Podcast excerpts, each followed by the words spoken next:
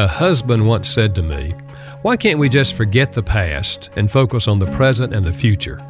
Dr. Gary Chapman with a Love Language Minute.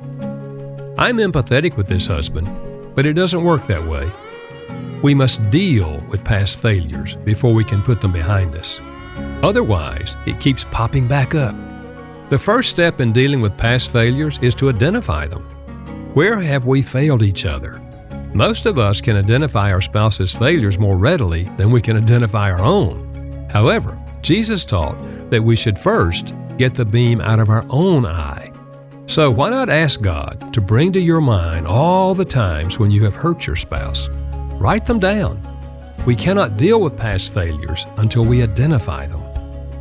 Dr. Gary Chapman is the author of The Five Love Languages. For more, visit fivelovelanguages.com.